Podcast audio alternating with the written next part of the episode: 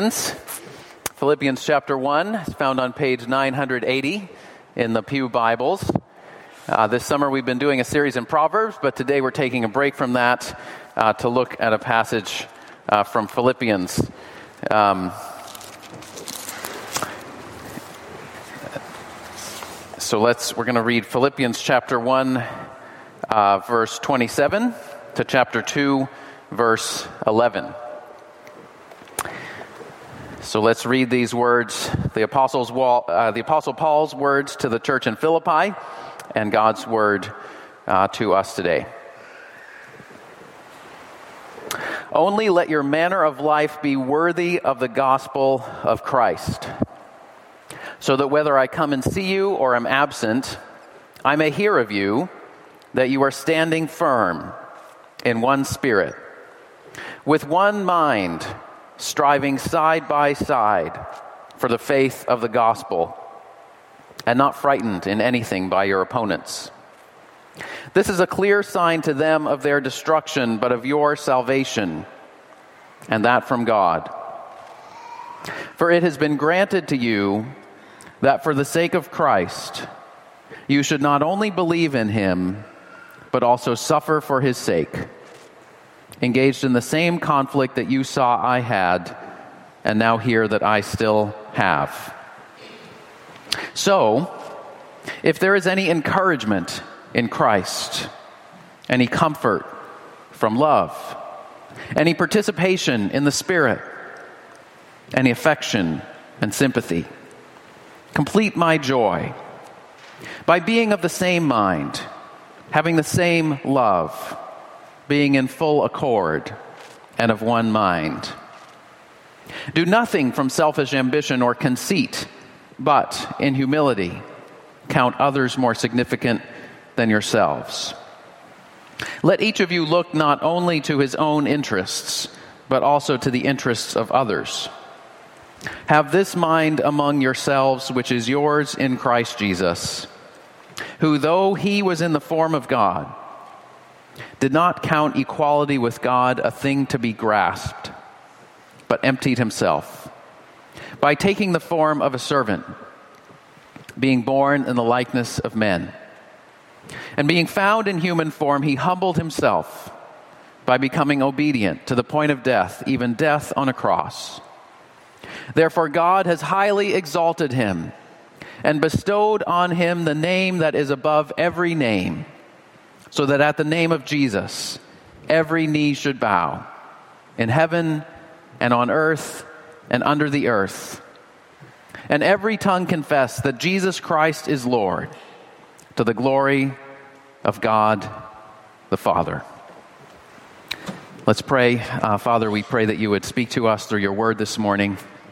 Open our hearts and minds, shape us, uh, that we may live as citizens in your kingdom today uh, because of it. In Christ's name, amen. Uh, well, as we've said this morning, we have the joy of joining together with our Ethiopian and Eritrean ministry to worship the Lord Jesus Christ. Uh, and I want to thank uh, those of you from the Ethiopian and Eritrean ministry for coming to worship with us this morning. Uh, we're thankful for the way that you're reaching out to people who speak Tigrinya and Amharic with the gospel of Christ every week. Um, in Philippians chapter 3, uh, verse 20, the Apostle Paul says, Our citizenship is in heaven. And from there, we await a Savior, the Lord Jesus Christ. And that's really why we join together today. Uh, that whatever nation we belong to, whatever language we speak, whatever family we were brought up in, whatever place on earth feels like home, the Bible says we're united in Christ because we belong to something greater than any of those things that we're citizens of the everlasting kingdom of our Lord and Savior Jesus Christ. That's where our ultimate hope comes from, and that's where our ultimate loyalty belongs. So, this morning, what we're looking at is what it means to live as citizens of Christ's kingdom in this world. Uh, chapter 1, verse 27, our passage begins. Paul says, Only let your manner of life be worthy of the gospel of Christ. Or more literally, uh, the verse could be translated only live as citizens worthy of the gospel of Christ. Uh, Paul was writing to the Christians in the city of Philippi. And the city of Philippi was a proud, privileged, prosperous city. It was a leading city in the region of Macedonia. It was located on the main east west road, lots of people passing through. Uh, and most importantly, it was a Roman colony whose citizens enjoyed special advantages. So here's the way it worked if you were a citizen of Philippi, you were treated under the law as if you were a citizen of the capital city, Rome. So that meant a few things. That meant, first of all, you didn't have to pay certain taxes. Uh, second of all, you had the right to purchase and own property and to appeal. And third, you had the right to appeal directly to Caesar in legal matters. So you had more legal protections, uh, you had more property rights, and you had freedom from some taxation. Uh, so even though you didn't, and, and normally those privileges only belonged to people who lived in the capital city of Rome. But for the, for the Philippians, if you were a citizen of Philippi, even though you didn't actually live in Rome, you were treated as if you were a citizen of Rome. And you had all the rights and privileges and responsibilities of Roman citizens. So Paul is what Paul's doing is he's reminding the Christians in Philippi. He's saying you're not just citizens of Philippi who have special privileges in the Roman Empire, but as Christians you're citizens of heaven.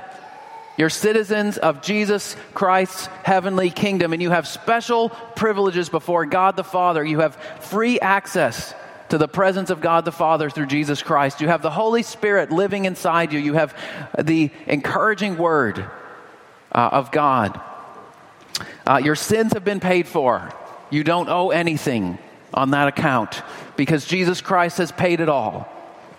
Even though you live on earth, God treats you as citizens of heaven with all the rights and responsibilities that come with that. And so, what Paul says in verse 27, he says, Live as citizens worthy of the gospel of Christ. Live in a way that rightly reflects your citizenship, in heaven. And he even says, only do this. And in some sense, he's sort of saying, this is the one thing you need to do. This is the one thing you need to, to know in order to fulfill God's commands and God's calling on you as a Christian. He's saying, above all, at all costs, whatever happens, whether I'm with you or not, do this one thing live as citizens worthy of the gospel of Christ. And in this passage, Paul shows us that living as citizens of Christ's heavenly kingdom means two things. Uh, first of all, it means to stand boldly for Christ. And we see that in uh, verses 27 through 30. That'll be our first point. We're to stand boldly for Christ because we're soldiers in God's army. The second thing Paul teaches us is that we need to serve humbly in Christ because we're members of God's family. We see that in chapter 2, 1 through 4. And finally, in chapter 2, verse 5 to 11, we'll see how through Christ we have the power and the enablement to do both of those things. So, first, as citizens of heaven, Paul says, stand boldly for Christ in the face of external pressures. Look down at these verses, verses 27 to 30 of chapter 1. Look at some of, the, of Paul's language. Verse 27, he talks about standing firm, talks about striving side by side, not being frightened by opponents, Verse 30, he says, You're engaged in a conflict. Paul's using athletic and military imagery to describe the Christian life. And the people in Philippi would have recognized that. The city of Philippi was full of military veterans. It was a place where, where veterans of the Roman army would go and retire. And so they would have recognized this language because when the Roman army went into battle, they would march side by side sometimes uh, the front row of soldiers would carry their shields in front of them, and then the people behind them would carry their shields on top of their heads. So it was sort of like a wall and a ceiling that protected the army and made them, some, uh, in, in many ways, almost invincible when they stood together. And Paul says, as fellow believers, you need to stand firm and stand together, just like, that, just like, a, just like an army. Paul says, you're in a conflict. Verse 30, that word conflict uh, is the word agon. It's where we get the word agony. It's a word that can also refer to a long distance marathon or a wrestling match, something that is intense and prolonged. And Paul says you're engaged in this agonizing conflict, this struggle. And so am I, he says. We're in this together, we're on the same team. And he says we need to stand boldly for Christ together against opposition to the gospel. Now, just to be clear, Paul is not advocating for Christians to use any kind of physical violence or force or threats against non Christians. But he is saying we're in a spiritual battle. And we need to stand firm. We need to remain united and unwavering against external pressures. Now, you might say, well, what exactly were the external pressures that the Christians in Philippi were facing? Well, if you look at Acts 16, uh, tells the story of when Paul comes to Philippi and begins preaching the gospel there, and the church begins there. And for the first couple of weeks that Paul is there, everything seems to go pretty smoothly. He finds a group of women who are meeting by the riverside on the Sabbath day, who are praying to the one true God, reading the scriptures, and Paul teaches them about the fulfillment of the scriptures in Jesus. Uh, and Lydia, uh, her heart is strangely warmed, and she comes to faith. Um, and she opens her home to Paul and Silas and Luke and Timothy, who are with him. And for a while, everything seems to be going well. But then, a young woman starts following Paul around and making a scene day after day. She was a fortune teller, she was also a slave. And Paul discerned that she was not only being exploited by her owners for financial gain, but she was also being oppressed by an evil spirit which enabled her uh, to do her fortune telling. And so finally, one day, Paul turns and he rebukes the evil spirit in the name of Jesus Christ, and the evil spirit leaves, and that's when everything goes crazy. Her owners are furious because their business is done. They seize Paul and Silas, they drag them into the marketplace, they accuse them of being foreign agents and disturbing the peace of the city. They rally a crowd against them, they have them beaten and thrown into jail. Now, that was how the church in Philippi began. Now, Paul and Silas were released. The authorities actually come to them and they just want to release them quietly. And Paul says, Actually, no, you need to acknowledge that what you did was wrong. And what Paul's doing there is he's actually uh, sort of providing some legal protection for the Christians who are going to stay in Philippi after he leaves because he doesn't want the same thing to happen to them. And so he, he makes the authorities publicly apologize because they were wrong. There was no grounds on which they beat they uh, on which uh, they should have beaten and imprisoned Paul and Silas as Roman citizens. So Paul uh, stands up for uh, the believers who are going to come after him. But still, think about it. The church in Philippi began with verbal harassment false accusations, mob violence, and imprisonment of its primary leaders.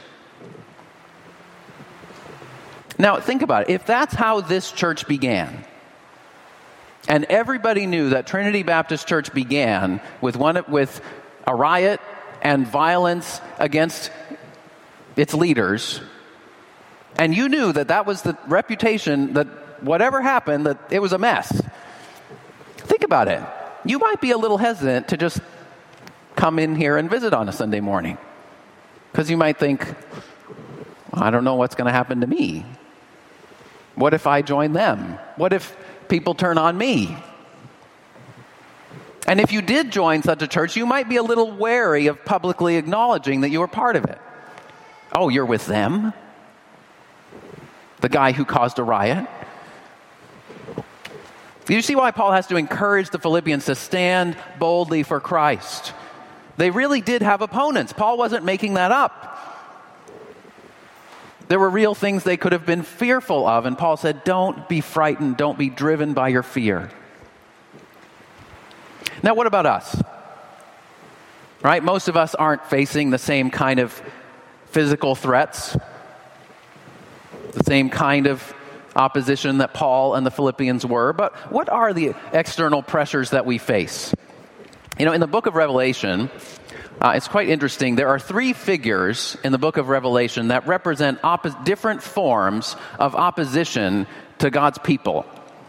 One of them is the beast. And the beast simply attacks God's people by intimidating them and by physically persecuting them. The second is the false prophet who seeks to lead God's people astray by deceiving them, by filling their minds with lies and half truths.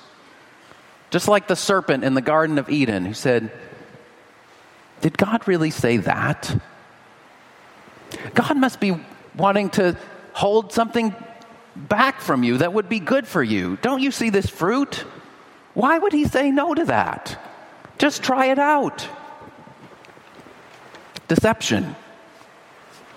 And the third figure is the prostitute who undermines God's people by seducing them. The picture is uh, she's enchanting God's people to fall in love with this present world and its pleasures and to lose all desire for Christ.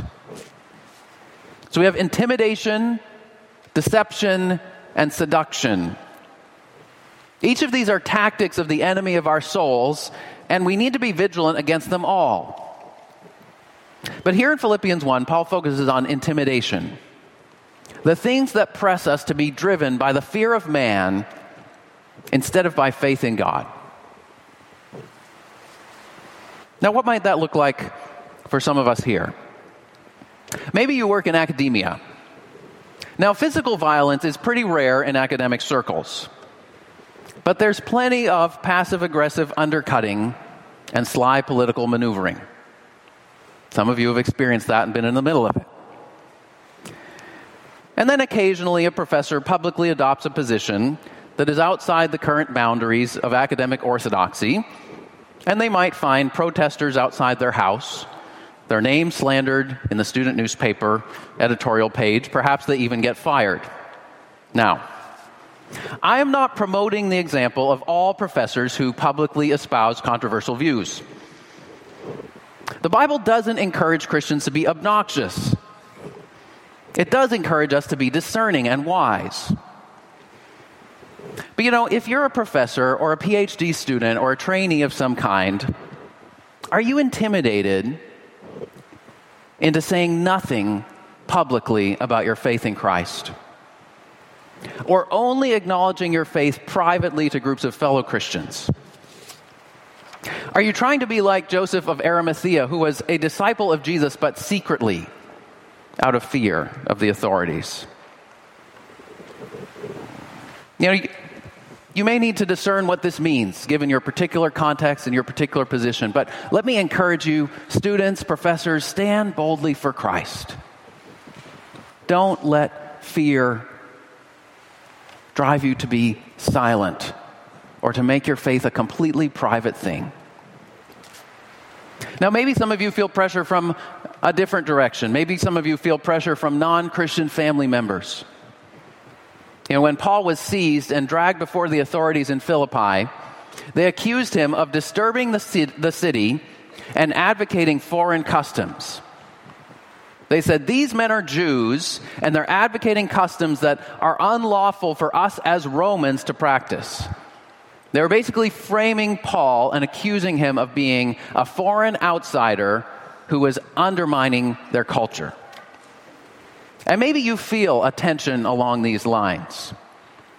Right? Maybe your parents or your grandparents are from a different religious background. Maybe you come from a country that there, where there are very few Christians, or a, a, a culture or a part of uh, the world where there are very few Christians. Maybe your family members have even told you, either explicitly or implicitly, if you become a Christian, if you get baptized, you'll be betraying your heritage. You know, our religion has been good for our family for generations. Why isn't it good enough for you? Or maybe your parents are happily non religious, modern American secularists, and they can't see why you're so into this Jesus thing. Why do you spend so much time reading the Bible and meeting with other Christians and praying? Why do you want to give away so much money? And go overseas to do mission work and or move to the inner city. Can't you just settle down and live a normal American life? The Apostle Paul says, Stand firm and strive together, side by side. Don't try to fight these battles alone. You need the prayers and the encouragement and wisdom and discernment and the love of your brothers and sisters in Christ. Whatever might be the external pressures that you're facing, stand firm and stand together. And Paul encourages them to trust that in all their struggles and all the pressures they're experiencing, that God is working out his purpose. Verse 28 This is a clear sign to them of their destruction, but of your salvation, and that from God. One writer said, It is God who sends the trials they must undergo. It is God who gives the solid resistance with which they must confront them. And it is God who gives the assurance of salvation which follows. And Paul goes on, verse 29 For it has been granted to you that for the sake of Christ, you should not only believe in him, but also suffer for his sake. That's a very strong statement. Right? Sometimes we talk about how faith is a gift from God. This verse affirms that. But this verse says not only is faith in Christ a gift of God, but suffering for Christ's sake is also a gift from God. It's actually the same verb, the same verb that's used when talking about spiritual gifts, is used right here. It has been granted, it has been given to you by God. Now, Paul's not saying that every kind of suffering that we endure uh, is a gift from God in the same way, right? Sometimes suffering is God's instrument to correct us when we fall into sin. Sometimes suffering is just part of the human experience, living in a fallen world. Sometimes it's it's not always a good thing, but Paul here is talking about suffering for the sake of Christ. For the sake of righteousness and faithfulness and loyalty to Christ. In other words, Think about it this way Have you ever suffered, have you ever, ever gone through a difficulty and thought, you know, if I wasn't committed to following Christ, I would have an easy way out of this? Or I wouldn't even be in this situation in the first place. If you're in a situation and you realize following Christ is going to be harder, and yet you say, Yes, I'm committed to following Christ, even if it is harder. Paul says that, Paul, uh, that's what suffering for the sake of Christ is. And 1 Peter 3 says, If you should suffer for righteousness' sake, you will be blessed. Jesus said in the Beatitudes, Blessed are you when others revile you and persecute you and utter all kinds of evil against you falsely on my account. How are we blessed when we suffer for Christ's sake? It's probably not how most of us tend to think about it, right? Well, I think for one thing, it draws us deeper, it draws us closer to our Savior, who suffered for us, and who even now suffers with us. You know, when Jesus confronted Saul on the road to Damascus, and Paul was going to persecute the church, Jesus did not say, Paul or Saul, Saul, why do you persecute the church? Even though that's exactly what he was going to do. He said, Saul, Saul, why are you persecuting me? In other words, when you're opposing God's people, you're opposing me. When you're hurting God's people, you're hurting me. Jesus is united with us. And so when we suffer for his sake, he is right there with us. He feels that. And so when we suffer for Christ's sake, we're united more deeply with him and with believers who, who suffer throughout the world for the sake of the gospel of Christ. So, Paul encourages us as the first way we live as citizens worthy of the gospel stand boldly for Christ against external pressures, against intimidation, because we're soldiers in his army. But the second expression of living as citizens worthy of the gospel of Christ is found in chapter 2, verses 1 to 4. We're not just to stand boldly for Christ, we're also to serve humbly in Christ. Because we're not just an army, we're also a family in Christ. If the end of chapter 1 is about our response to external pressures, the beginning of chapter 2 focuses on our response to internal challenges. And if you've been around the church for any length of time, you know that the enemies we face as Christians are not only external. When I joined the staff of InterVarsity to do full time campus ministry in 2003, my pastor at the time said to me, The number one reason why missionaries leave the mission field is not because of external opposition, but because of internal conflicts with coworkers. And it was a helpful word for me. Uh, in my first year doing campus ministry, my, one of my biggest challenges was my relationship with my supervisor. He and I were very different in personalities and working styles. As a result, some of our sinful tendencies and weaknesses became quickly evident to one another. I had to learn to initiate hard conversations when I became frustrated, instead of just being silent and growing inwardly resentful. I had to listen to his feedback and examine some of my own blind spots. It wasn't easy, and it didn't always come naturally. But this is what Paul says we must do here in verses 1 to 4. Look down at verse 1. Paul begins by reminding us of all that we share in common in Christ. He says four things we share in common with every other Christian encouragement in Christ, comfort from the love of God the Father, participation or sharing in the Holy Spirit, and affection and sympathy with other believers. Paul says, Think about this. You have the, the whole Trinity, the Father, Son, and Holy Spirit on your side, and you have the community of faith, the affection and sympathy that we have for one another. You're part of the family of believers. Think of all that you have in common with every other Christian, even the ones you think you share very little in common with, the whole Trinity and the church. And then in verse 2, he gives us four things to pursue being of the same mind, having the same love, being in full accord, being of one mind. And that word translated mind uh, in verse 2 as well as in verse 5, it's a word that means both feeling and thinking. So Paul's not just saying have the exact same ideas. Because you know what? We won't always have the exact same ideas as Christians or opinions. Uh, Paul's talking about sharing a common attitude and purpose and being able to, to sympathize with one another's thoughts and feelings. And Paul says, This is what will fill me with joy uh, as we feel and think according to Christ. Uh, Psalm 133 says, Behold, how good and pleasant it is when brothers and sisters dwell together in unity.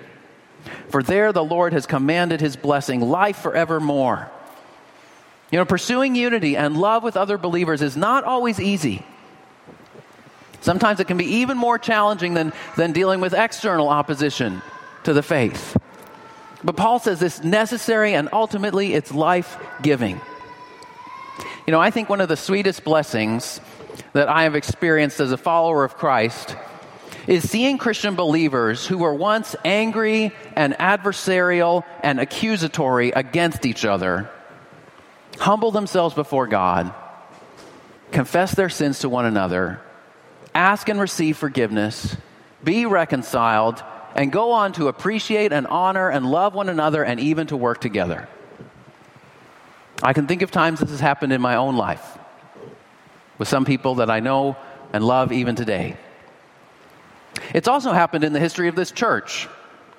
A long time ago, before most of us were here, in the 1990s, there were some messy conflicts in this church. There were bad decisions made, many people were hurt, uh, many left the church. And for five years, this church struggled and barely survived with about 25 members and no pastor. And then one night, there was a church prayer meeting and people began confessing their sins, even from years ago, and seeking one another's forgiveness, and beginning to heal, seek God's healing from hurts that had been from long in the past. And the people who were there at that prayer meeting say it was an important turning point. And God began to work in this church in new ways after that. In particular, the next month, God brought a new pastor seemingly out of nowhere, and the church began to grow again.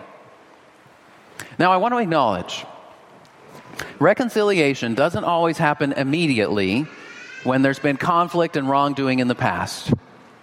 Sometimes people want to reconcile, but they're not quite ready to repent, or they are so blind to the ways they've hurt someone else in the past that it's hard for the other person uh, to fully receive them. Sometimes we need patience through that process. Sometimes there's real forgiveness, but then trust takes longer to rebuild. And that can be appropriate at times. Reconciliation is often a process that requires patience and prayer. But Paul encourages us. This is what we're called to in Christ. And let me just say, it's really sweet when you can persevere through that process and be able to look back and say, boy, we've come a long way. And God has kept us together. And we haven't just cut each other off and gone our separate ways and left each other alone, but we found a way in Christ to love one another. Whatever the situation might be, Paul shows, Paul shows us how to pursue unity in verses 3 and 4. Uh, in each of these verses, there's a contrast. You notice there's a not but contrast. He says, Do nothing from selfish ambition or conceit, but instead live in humility. Count others more significant than yourselves. Don't uh, let each of you look not only to your own interests, but also to the interests of others. Someone said humility is not thinking less of yourself, but thinking of yourself less. All right, seeking the good of others and not just our own, even seeking the good of others above our own. So Paul says we need to stand boldly in Christ because we're an army. We need to serve one another humbly in Christ because we're a family. Now, before I go on to the third point, let me say this. There are some Christians who are bold and confident. They know the Word of God. They preach the gospel to people even if they, they've, that they've never met and people who they've known all their lives. They start new ministries even if the money hasn't come in yet. They pray for people to be healed. They drive out demons in Jesus' name. They confront people with the truth. They correct people who have fallen into error. But you know what? Sometimes, to be honest, these bold Christians can be hard to deal with. Because some of these bold Christians are stubborn and they think they're always right and they don't listen well. They think, I know the facts, so I don't really care how you feel. And in their zeal for the gospel, they damage relationships without even realizing it. And then on the other side, there are some Christians who are humble and kind. They visit the sick, and feed the hungry and hug the lonely and listen to the perplexed and forbear with difficult people. They forgive those who have hurt them and give them another chance. They take out the garbage and close up the building after everyone else has left when no one else is looking. They have a servant's heart. But you know, sometimes these kind and humble Christians can also be hard to work with too. Because sometimes they can be timid and indecisive and always wanting to please the people they're serving. So they make excuses for people instead of correcting them. And sometimes the result is they enable people to remain in unhealthy attitudes and patterns of behavior. Now, all of us probably tend toward one side or the other of this spectrum, right? If we're honest with ourselves, one or even both of those descriptions sometimes applies to us. But Paul says we need both. We need to pursue boldness and kindness. We need to stand boldly and we need to serve humbly. This is what it means to be citizens of Christ's kingdom because this is what it means to reflect Christ's own character. Is to pursue both of these and not just one at the expense of the other. So, in our concluding section, uh, verses 5 to 11 of chapter 2, Paul shows us that there's one source of both kindness and boldness, humility and boldness. He says, Have this mind among yourselves, share this attitude among yourselves, which is yours in Christ Jesus. And what we see in these verses, in verses 6 to 8, we see Christ's humility. We see how Christ humbled himself and became our brother and brought us into God's family. He showed us unsurpassed kindness. He was equal with God. But he didn't count equality with God a thing to be grasped. That means he didn't forcefully retain his power and privileges for his own advantage. Instead, he willingly emptied his divine glory into the form of a bondservant. Now, that's not saying that Jesus stopped being fully divine when he became fully human. Instead, it's saying that Jesus manifested the full divinity and glory of God as a fully human being, subject to all the human limitations that we experience hunger and thirst, heat and cold, time and space, weariness, and ultimately death. Paul says Christ became obedient to death, even the shame and pain of death on a cross. In another Bible passage in Titus chapter 3, verses 3 and 5 puts it this way describing the kindness of Christ.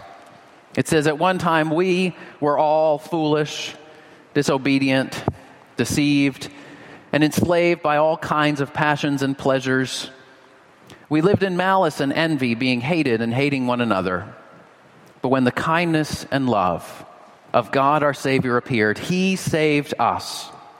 Not because of righteous things we had done, but because of His mercy.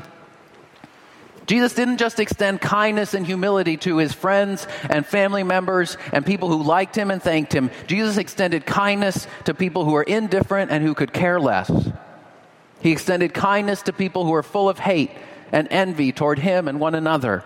He extended kindness to people who were addicted to all kinds of passions and pleasures. He extended kindness not because of righteous things that we had done, but because of his mercy. You see, the message of the Bible is not be a good person and try to live a good life and everything will be okay in the end. You know, that message never changes anybody's heart. We might all admit that it would be a good thing to pursue, being a nice and good person. But that message alone is vague and powerless. The message of the Bible is that we are more flawed and sinful than we ever dared to believe. Every one of us, without exception. Even our best deeds are tainted by self serving and impure motives. Our sin was so bad that the Son of God had to die on a cross and in our place to save us from it. But the good news is, is that in Jesus Christ we are more loved and accepted than we ever dared to hope.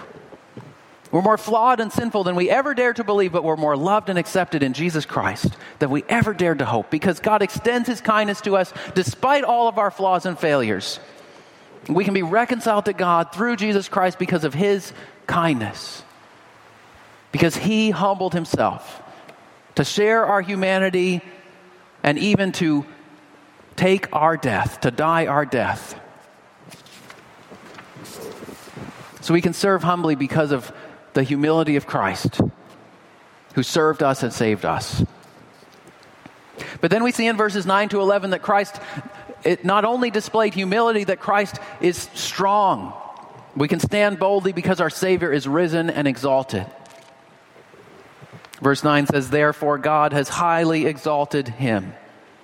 The same one who died on a cross is now risen and, and ascended and seated at the right hand of God, and God has bestowed on him the name that is above every name. That is the name of Lord. Jesus is Lord. And that word Lord means God Himself, the one at whose feet every knee shall bow and every tongue confess. In the book of Isaiah, the reading we had earlier in the service, it says, Turn to me and be saved, all the ends of the earth, for I am God and there is no other. By myself I have sworn. From my mouth has gone out in righteousness a word that shall not return. To me every knee will bow, every tongue shall swear allegiance. Only in the Lord it shall be said of me, our righteousness and strength. In the Lord, all the offspring of Israel shall be justified and shall glory. And what Paul is saying is that the crucified and risen Jesus is that Lord. The Lord God, at whose feet every knee will bow and every tongue will confess. That only in him are righteousness and strength and justification and glory. His kingdom will remain forever. And we have the privilege of being citizens in that kingdom so we can stand boldly in the strength of the risen Christ. So in Christ we can serve humbly and we can stand boldly because we have a Savior who humbled himself to serve us and we have a Lord who is risen and exalted over all. Let's pray together.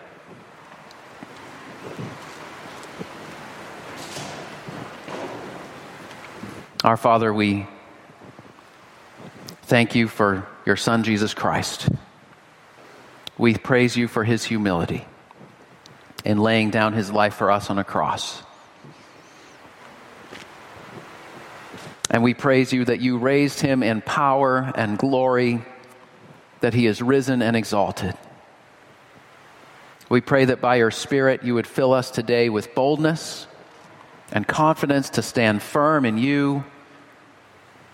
Lord, that we would not be driven by the fear of other people, fear of other people, or a longing for their approval, but that we would stand in the confidence that we have through Christ, We pray also, Lord, that you would give us the humility and servant heartedness of Christ to love one another, to pursue unity and hu- eh, through humility. Lord, we pray that this would characterize Trinity Baptist Church. We pray that this would characterize the Ethiopian and Eritrean ministry. We pray that this would characterize each of our families and our lives. Lord, that you would fill us with the boldness and humility of Christ. We pray these things in Jesus' name. Amen.